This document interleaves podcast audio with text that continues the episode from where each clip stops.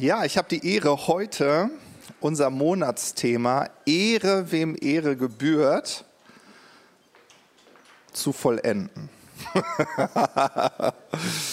Äh, ich erzähle euch mal, wie es dazu gekommen ist. Eigentlich sollte Ruben heute predigen.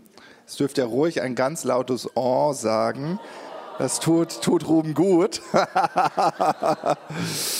Ähm, aber bei der Vorbereitung auf unsere Überschriften, also wir haben jeden Monat eine Überschrift. Ähm, unser Hauptthema für dieses Jahr ist königlich Leben. Königlich Leben.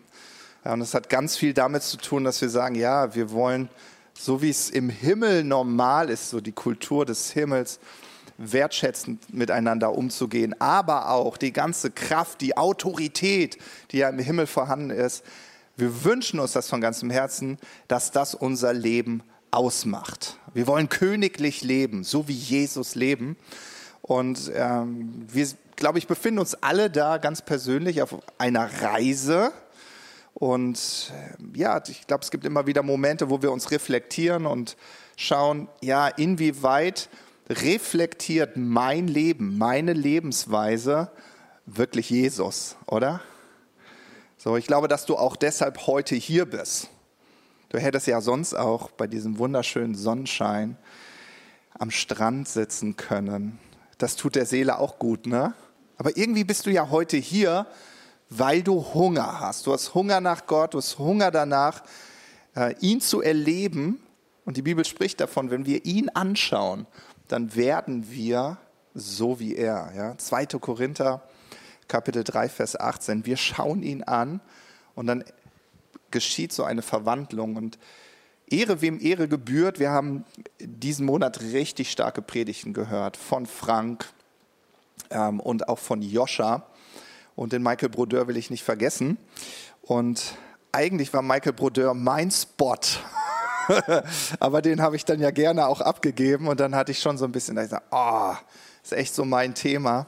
Und dann hat Carmen mich beglückt am Anfang der Woche und meint, Matthias, könntest du vielleicht predigen? Und ich innerlich so, yes!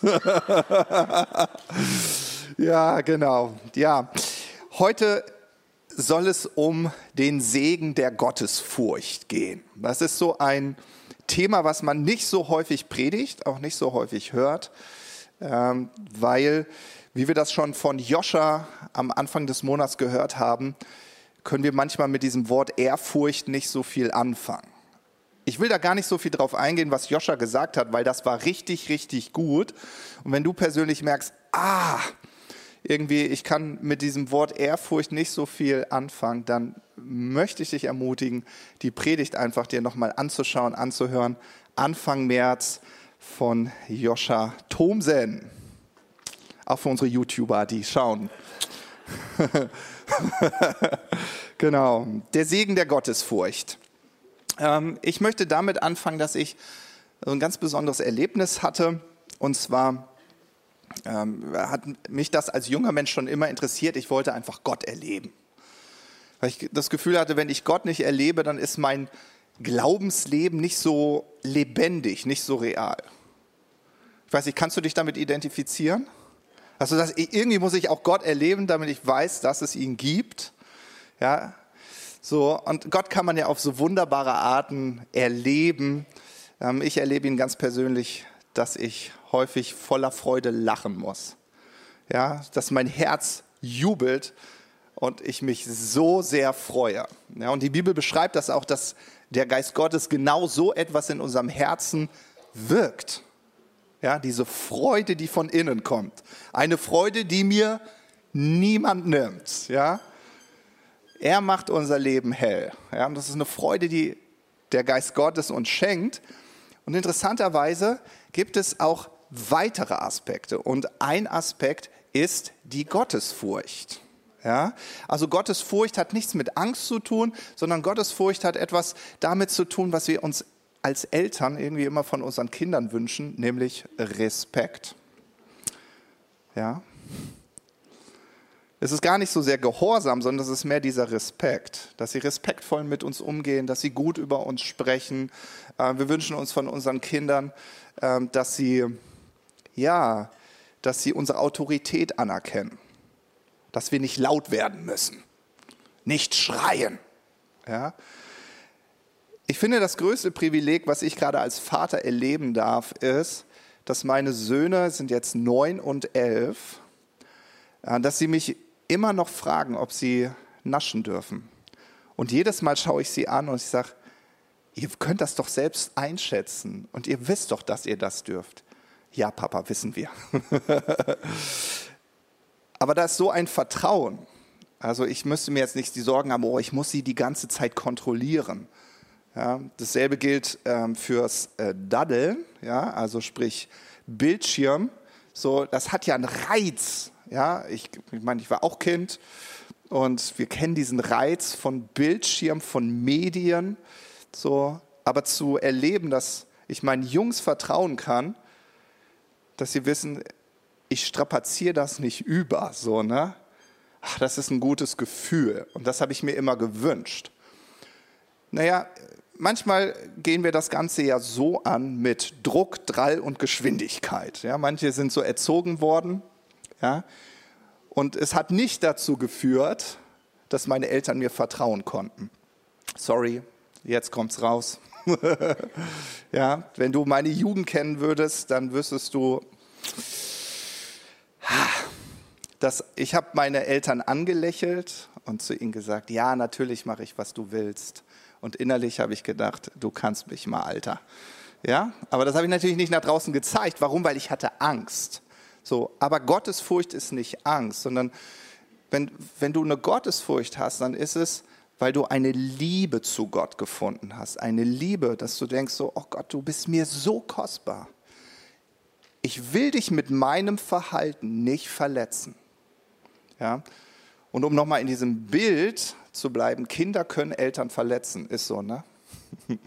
Papa, ich liebe dich nicht mehr, ich hasse dich. Ja, das sind so Worte, die man irgendwie nicht hören möchte. So. Ähm, und dann merkt man, okay, warte mal, jetzt kann ich wieder mit Druck drei Geschwindigkeit, ne, so mit Autorität auftreten, aber das wird auch nicht diese Herz-zu-Herz-Verbindung schaffen. Und das ist mir ganz wichtig, wenn wir über das Thema Gottesfurcht sprechen. Es geht nicht um etwas, was Gott erwartet. Respektiere mich, anerkenne mich, ich bin der Herr. Und du so, ja, natürlich bist du es. Sondern es ist mehr, dass die Gottesfurcht ein Segen, ein Schatz ist. Und so wie ich das bei meinen Söhnen erlebe, dass ich ihnen vertrauen kann. Und sie den Segen davon erleben, in dem Sinne, dass sie nicht in jungen Jahren irgendwelchen Süchten verfallen. Ja. Energy Drinks, äh, über die Maßen daddeln und so weiter, merken sie ja, wow, es, irgendwie ist gut, meinen Eltern zu vertrauen und einfach diesen respektvollen Umgang zu erleben. Und genauso ist das zwischen Gott und dir. Ja? Die Bibel beschreibt nämlich, dass es einen Unterschied gibt, ob ich Gott wirklich ehre. Und das lesen wir in Jesaja 29, Vers 13. Da heißt es: So spricht der Herr dieses Volk ehrt mich mit den Lippen, aber mit dem Herzen sind sie weit weg von mir. Ihre Ehrfurcht vor mir beruht nur auf Vorschriften, die Menschen aufgestellt haben. Und das war ein Vers, den Jesus zu seinen Lebzeiten zitierte, sehr häufig. Und interessanterweise war dieser Vers nicht an Menschen gerichtet, die auf der Suche nach Gott waren, sondern dieser Vers war an die gerichtet, die von sich behaupteten, ich glaube an Gott. Warum hat Jesus ihnen das gesagt? Weil er gesagt hat, naja, deine Ehrerbietung, deine Liebe, die du Gott gegenüber zum Ausdruck bringst, das sind schöne Worte, aber dein Herz, irgendwie ist das nicht bei Gott. Es ist nicht nah bei Gott. Ja? Und ich liebe diesen Gedanken, dass diese Ehrfurcht etwas ist, was aus deinem Herzen entspringt. Also das ist nicht etwas, was ich aufdrücken könnte, so wie ich meine Kinder nicht dazu bringen kann, mich zu respektieren, indem ich sie dazu zwinge. Geht nicht, sondern diese Liebe, dieser Respekt muss aus ihrem Herzen entspringen und es muss dort erblühen. Macht Sinn, oder? Ich kann das nicht erzwingen. Und genauso kann Gott nicht deine Liebe, deine Ehrfurcht erzwingen. Und das wird er nicht machen. Druckdreilgeschwindigkeit funktioniert nicht. Ne? Und bei Gott auch nicht. Und deswegen tritt er auch nicht so auf. Und deswegen heißt es, dass seine Güte uns zur Umkehr leitet. Nun, der Segen der Gottesfurcht. Warum sage ich, dass es ein Segen ist? Ähm, eigentlich reicht die Predigtzeit nicht, um alles zu sagen, aber es gibt so viele Verse, wirklich so viele Verse in der Bibel, die von dem Segen der Gottesfurcht sprechen. Da ist die Rede von Reichtum, Herrlichkeit, kein Mangel haben die, die Gott fürchten. Also wenn du dir die Verheißung anguckst, dann denkst du, hm, yes, sweet, genau das Leben will ich. Denkst du so, yes. Ne? Könnte man eigentlich auf Insta mal ein bisschen mehr Werbung für machen. Fürchte den Herrn, denn dann bekommst du langes Leben, Gesundheit, keinen Mangel, Überfluss. Ja, und so denkst du, ja, will ich klingen, will ich klingen, will ich klingen. Okay, wie bekomme ich die Gottesfurcht? Ne? Heute werben sie mehr für Kryptowährung. Ne? Wenn du Kryptowährung, wenn du da richtig gut drin bist, dann kriegst du all das. Naja, das wirst du in der Bibel nicht finden, aber in der Bibel findest du ja, die Furcht Gottes. Ja? Und das als Segen zu entdecken. Und ich liebe den Gedanken, dass es dem Herzen entspringt. Und ich möchte euch da so in so ein Bild hineinnehmen, weil ich glaube, es ist ein Herzensthema. Die Bibel beschreibt in Sprüche 4, Vers 23, dass wir unser Herz bewahren sollen. Warum? Weil aus ihm das Leben strömt. Also da haben wir doch das Bild von Wasser, oder? Also stell dir jetzt mal bitte dein Herz vor und wie es da die ganze Zeit rausblubbert. Da fließt Wasser von dir. Könnt ihr es sehen? Könnt ihr euch das Bild vorstellen? Es ist nicht Blut, es ist Wasser, bitte, ja? Wasser, was rausfließt. So. Und das fließt immer. Jeden Moment deines Lebens fließt etwas aus deinem Herzen. Nun, ähm, ich mag das Bild des Flusses. Und erinnert euch vielleicht mal an den Nil. Ja, der Nil ist ja ein ganz bekannter Fluss in der Bibel. Also wenn du so ein bisschen im Alten Testament bewandert bist, dann weißt du, dann gibt es die Geschichten von dem Nil. Richtig? Ja? Mir fällt dann immer Mose ein. Ja, Mose, der dann da frisch geboren mit so einem Körbchen über den Nil treibt und dann, also frisch geboren war er nicht, war schon ein bisschen älter, aber äh, der wird dann gefunden von der Tochter des Pharaos und kommt in die Königsfamilie. Wunderbare Geschichte. Ja? Und dann gibt es auch die Geschichte, dass äh, Mose den Nil in Blut verwandelt. Auch nicht schlecht. Also ich fand das als Kind immer spannend, dachte ich, cool. Es wäre cool, wenn ich einfach die Suppe meiner Eltern irgendwie in Pudding verwandeln könnte, die Erbsensuppe. Ey. Wow, cool. Das hat mich immer so. Ja. Und es waren auch die Ägypter, die dann irgendwann ihr dürres Land bestellt haben. Und vielleicht habt ihr das in der Schule gelernt, dass sie dann so Kanalsysteme geschaffen haben, ja, um dann das Wasser des Nils zu nutzen, um ihre Felder zu bestellen. Und ich mag dieses Bild, dass wir den Fluss unseres Herzens auch mit steuern können. Und meine Frage an dich heute ist, wohin steuerst du dein Herz? Ja, wohin fließt dein Herz? In welche Richtung? Welche Richtung zeigst du deinem Herzen? Denn die Bibel spricht davon, äh, dass Gottlose auch ein Herz haben.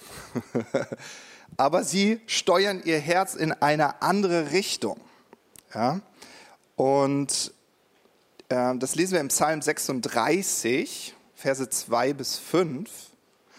Da heißt es, der Gottlose wird durch und durch von der Sünde beherrscht. Die Ehrfurcht vor Gott ist ihm völlig fremd. Er bildet sich viel zu viel auf sich ein, um sein Unrecht einzusehen oder es gar zu hassen. Was er sagt, ist Lug und Trug. Und längst hat er aufgehört, vernünftig zu handeln und Gutes zu tun. Selbst wenn er im Bett liegt, schmiedet er finstere Pläne. Und jetzt hier, und das ist das, ist das Wichtige, bewusst hat er sich für das Böse entschieden und lässt sich nicht von seinem falschen Weg abbringen.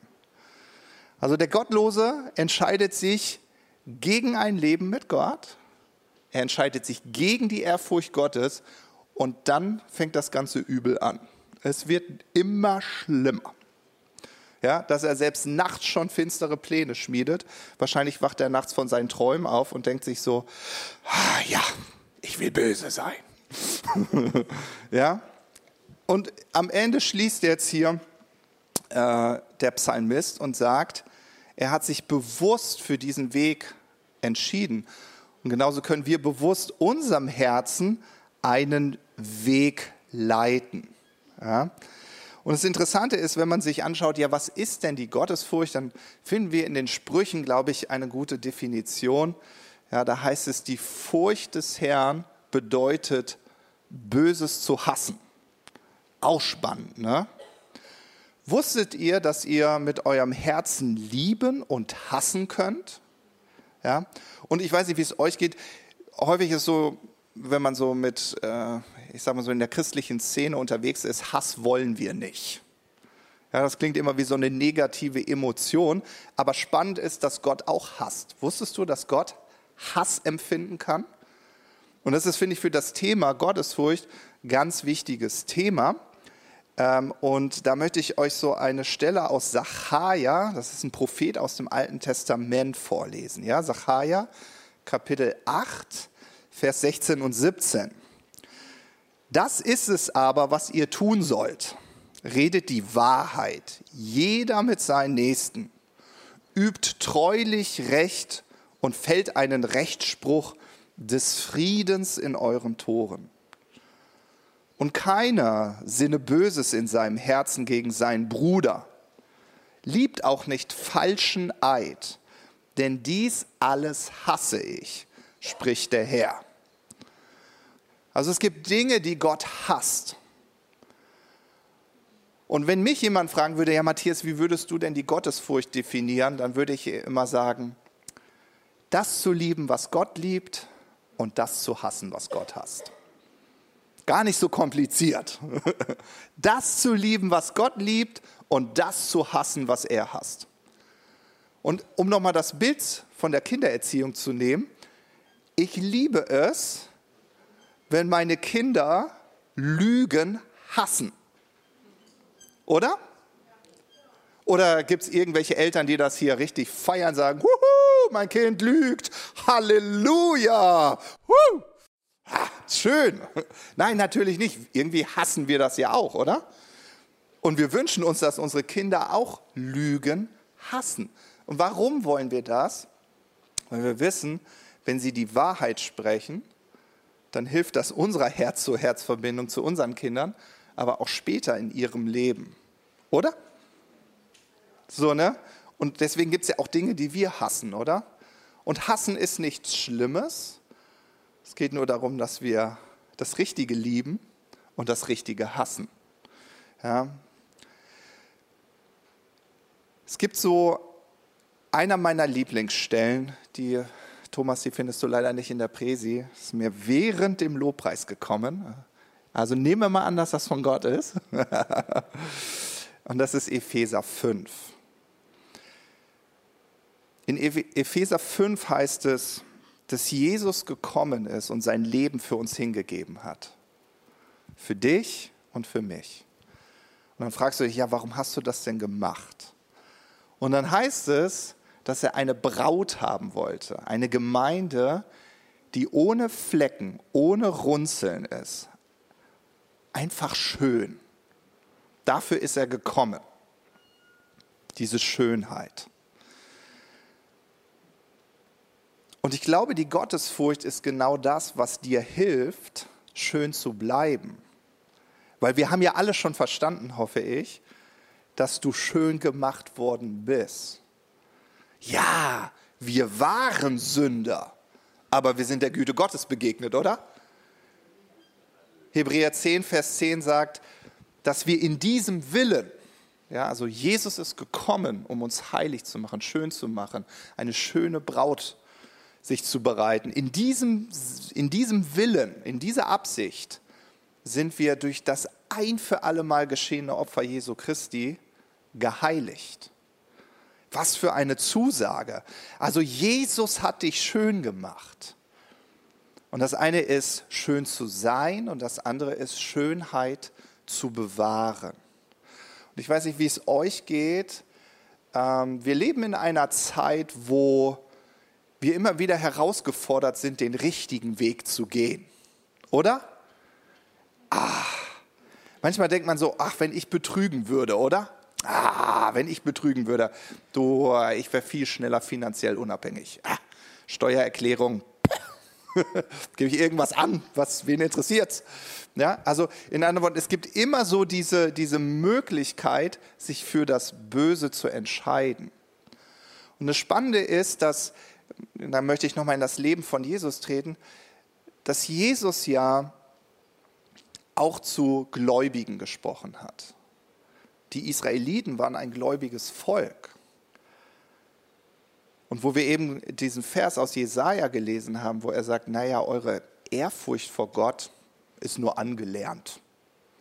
Das entspringt nicht wirklich eurem Herzen. Was er eigentlich zum Ausdruck gebracht hat, war: Eigentlich ist euer Glaube umsonst. Der entspringt ja nicht eurem Herzen.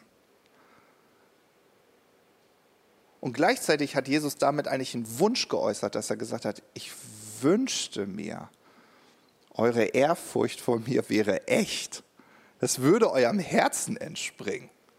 Ja.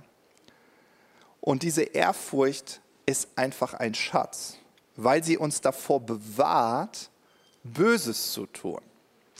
Und jetzt möchte ich mit euch einmal anschauen, dass diese Ehrfurcht vor Gott, dass es etwas ist, ja, wofür wir unser Herz öffnen können, wo wir unser Herz hinführen können.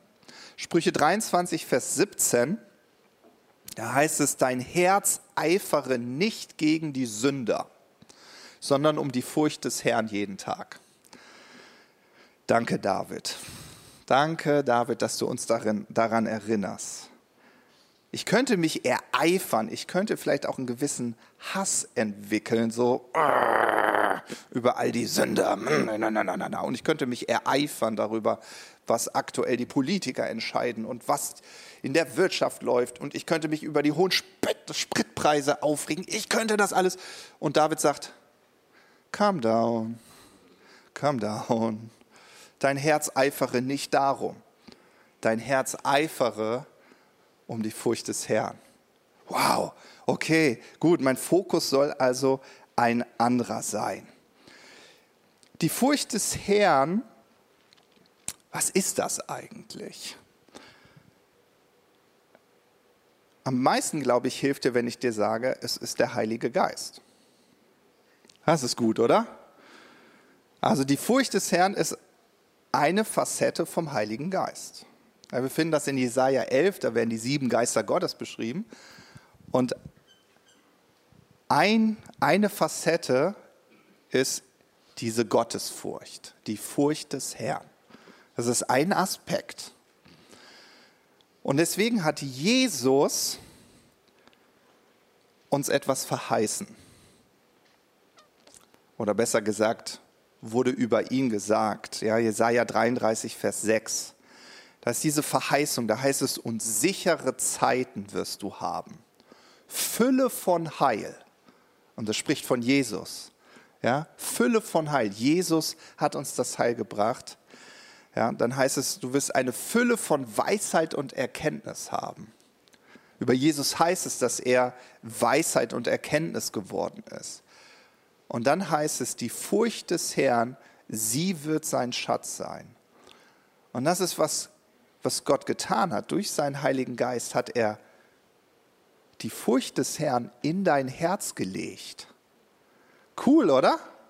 Also manchmal denkst du so, ja, muss ich mich jetzt anstrengen, muss ich mich jetzt bemühen? Nein, wenn du dem Geist Gottes in deinem Leben Raum gibst und seinem Wirken, dann wirst du die Furcht des Herrn als einen Schatz erleben. Und deshalb betet David zu Gott und sagt im Psalm 86, Vers 11, lehre mich, Herr, deinen Weg. Nicht meinen Weg, lehre mich deinen Weg. Ich will wandeln in deiner Wahrheit. Fasse mein Herz zusammen zur Furcht des Herrn. Ja? David merkt, ich brauche das, weil es so leicht für mich wäre, mich über die Sünder zu ereifern. Es wäre so leicht für mich, in dem weltlichen Weg zu leben, wie all die anderen, mit dem Strom zu schwimmen. Das wäre so einfach. Aber David sagt, das will ich nicht, weil ich liebe dich, Gott. Und ich vertraue dir und deinen Absichten. In Sprüche 22, Vers 4 heißt es, die Folge der Demut oder man könnte sagen, die Konsequenz von Demut und der Furcht des Herrn ist Reichtum und Ehre und Leben. Gibt es irgendjemand von euch, der reich sein möchte? Okay, jeder, der sich nicht meldet, ist nicht ehrlich, ist okay, ist okay für mich. ja? Wer will, wer will ein schönes Leben? Da kann man schon eher Ja zu sagen, ne? bei, bei Reichtum ist so, so, nee, weiß nicht, ob das christlich ist. Ne? Naja, kannst ja mal das Alte Testament studieren. Du, ich verspreche euch, es waren wohlhabende Männer und Frauen dort zu finden. Ja, also die Bibel sagt, das ist eine ein, ein Nebenprodukt, eine Konsequenz, wenn die Furcht des Herrn in deinem Leben ist, ja, dass du das hast. Und jetzt möchte ich auf das Wort Ehre eingehen. Das hebräische Wort Ehre ist Kabot. Und das ist ganz interessant, weil wenn du guckst, wo findest du dieses Wort, dann findest du immer, dass das, das, das Wort Kabot das Wort ist, was genutzt wird, um die Herrlichkeit des Herrn zu, zu beschreiben. Also das heißt, die Herrlichkeit des Herrn erfüllte den Tempel. Dann steht da, und die Kabott des Herrn erfüllte den Tempel. Und du denkst so, okay, und wie sah das dann aus? Und das haben wir ja in den letzten Predigten gehört, ja. Alle lagen auf dem Boden und konnten, weil die Gegenwart Gottes so stark war, konnten ihren Dienst nicht mehr verrichten. Erinnert ihr euch? Ja? Und das ist irgendwie so, wo ich denke so, wow.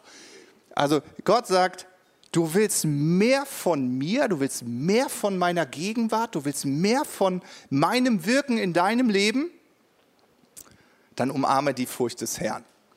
Wow, spannend. Und jetzt machen wir noch mal so einen Blick in das Leben von Jesus. Die Bibel spricht ja davon, dass Jesus nicht einfach so kommen konnte. Vorher musste noch was passieren. Und zwar heißt es, jemand ruft, bahnt dem Herrn einen Weg. So eine ganz spannende Stelle, ne? Jesaja 40, da heißt es, hört, jemand ruft, bahnt dem Herrn einen Weg durch die Wüste. Baut eine Straße durch die Steppe für unseren Gott. Jedes Tal soll aufgefüllt, jeder Berg und jeder Hügel soll abgetragen werden, alles Unebene soll eben werden und alles Hügelige flach. Denn der Herr wird kommen in seiner ganzen Herrlichkeit. Alle Welt wird ihn sehen. So hatte er es selbst angekündigt. Und im Markus lesen wir genau dann davon, dass Johannes der Täufer genau dieser Wegbereiter war. Und das Interessante ist, wenn man sich Johannes den Täufer anschaut und sagt so, Johannes, was ist denn deine Botschaft? Dann ist es eine Botschaft der Buße. Ja? Habt ihr schon mal gehört? Ihr habt ja wahrscheinlich alle vor Augen. Ne? Also diese Botschaft war, ja, dass er die Wege des Herrn bereitet. Und in Markus Kapitel 1 lesen wir dann davon, dass genau das sich erfüllte. Ja, da wird sozusagen hier nochmal dieser Vers aus Jesaja zitiert. Das heißt dann, es begann, wie es beim Propheten Jesaja geschrieben steht. Ich werde meinen Boden vor dir hersenden, er wird dein Wegbereiter sein. Haben wir gerade gelesen, ne? Also, ah ja, mhm. Hört in der Wüste, da ruft eine Stimme, bereitet dem Herrn den Weg, ebnet seine Vater, la la la la la. Und jetzt sagt der Markus hier, der das äh, geschrieben hat, das erfüllte sich, als Johannes der Täufer in der Wüste auftrat. Und dann heißt es, er predigte den Menschen, sie sollten zu Gott umkehren und sich als Zeichen dafür taufen lassen, damit sie Vergebung ihrer Sünden empfingen. Aus ganz Judäa und Jerusalem kamen die Leute zu Johannes in die Wüste. Sie ließen sich im Jordan von ihm taufen und bekannten dabei ihre Sünden. Und was wir in diesem Moment erleben, ist doch, und das wissen wir, wahre Buße ist eine Herzenssache, oder?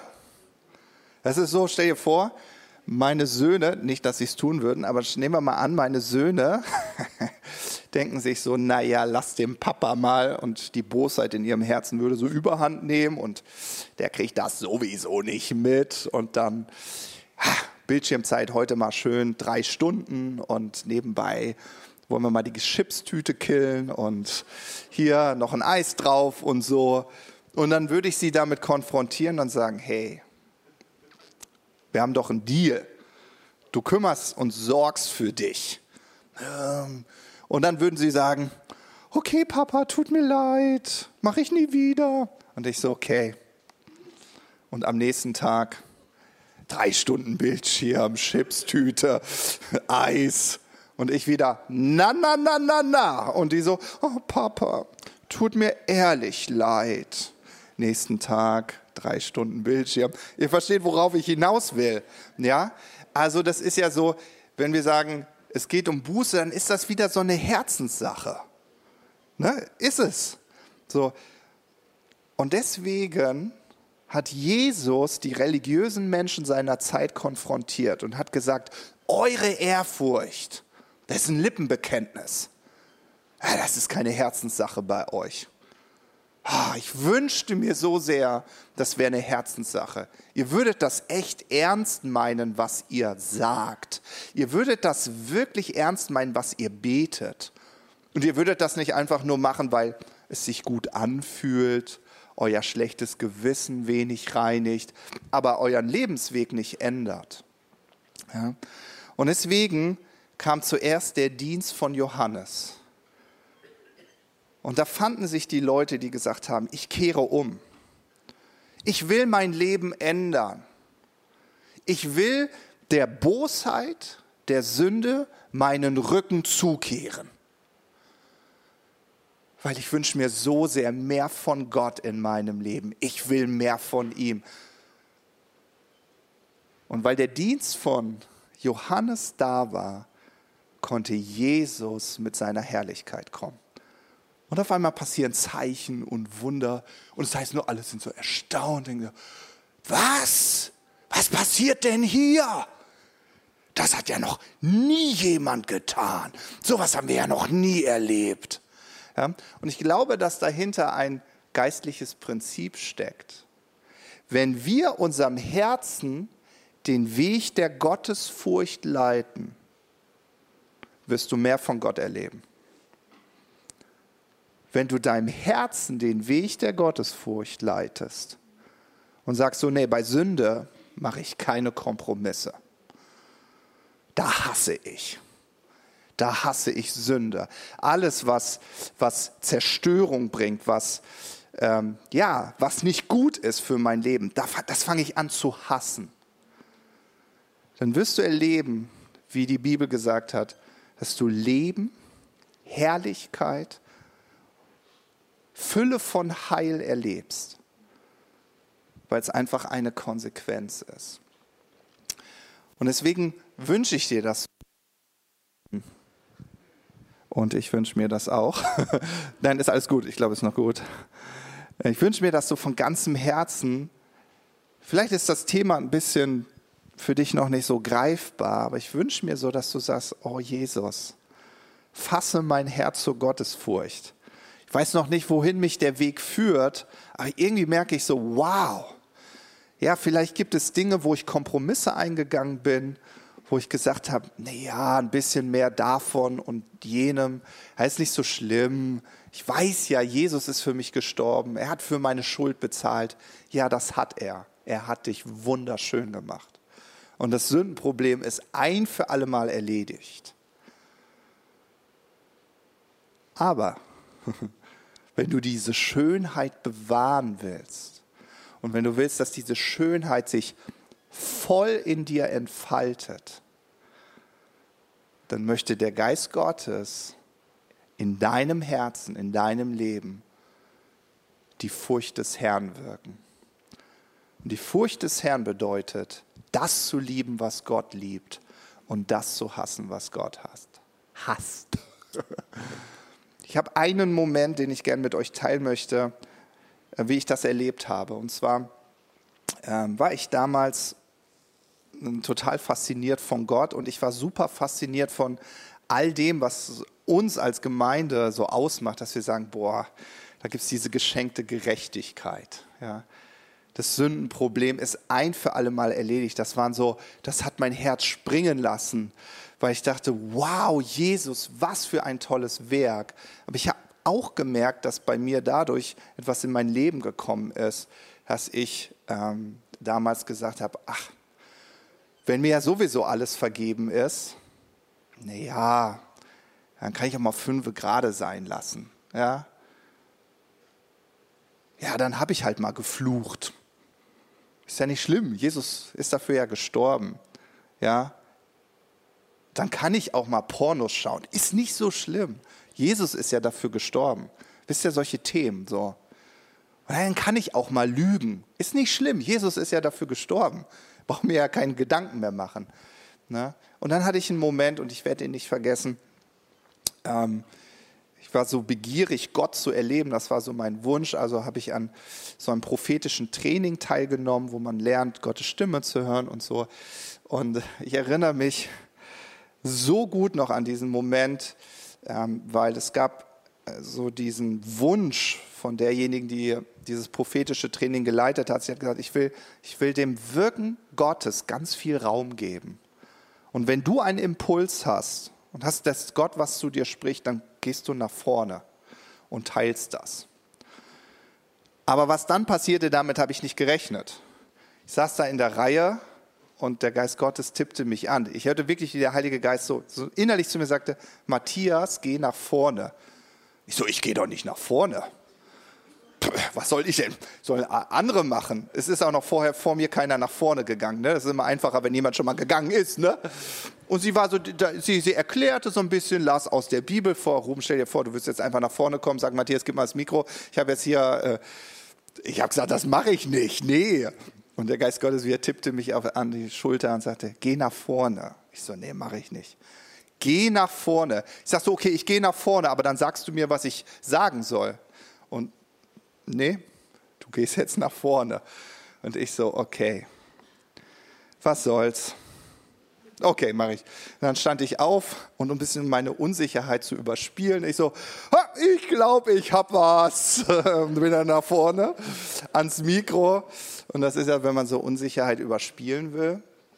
Und in dem Moment nehme ich das Mikro in die Hand und mein Gedanke ist, okay Gott, jetzt wäre es echt Zeit, dass du mir den Eindruck sagst, was soll ich denn sagen? Und ich, äh, ich kann euch das nur so beschreiben, wie ich es erlebt habe. Ich habe angefangen, an meinem ganzen Körper zu zittern. Äh, und das war so ein, so ein wie soll ich das so, Kurzfrequenz so. So, ich habe gezittert und ich habe gemerkt, also das eine ist, dass wir den Geist Gottes in uns haben, aber wie der Geist Gottes auf mich gekommen ist. Dann hatte ich das Mikro in der Hand und auf einmal, als hätte sich meine Zunge gelöst und so ein Redeschwall einfach so losgeht, den du nicht stoppen kannst. Ich habe das nur einmal in meinem Leben erlebt. Und die Worte, die rauskamen, die waren ermahnend. Boah, war mir das unangenehm. War das mir unangenehm. Weil wenn du mich kennen würdest, dann weißt du, dass ich einer bin. Ich bin immer am Ermutigen, ich bin immer am Anfeuern, immer hier optimistisch und so. Ich sage euch, ich wäre auch gar nicht nach vorne gegangen, wenn ich vorher gewusst hätte, was ich da sagen soll.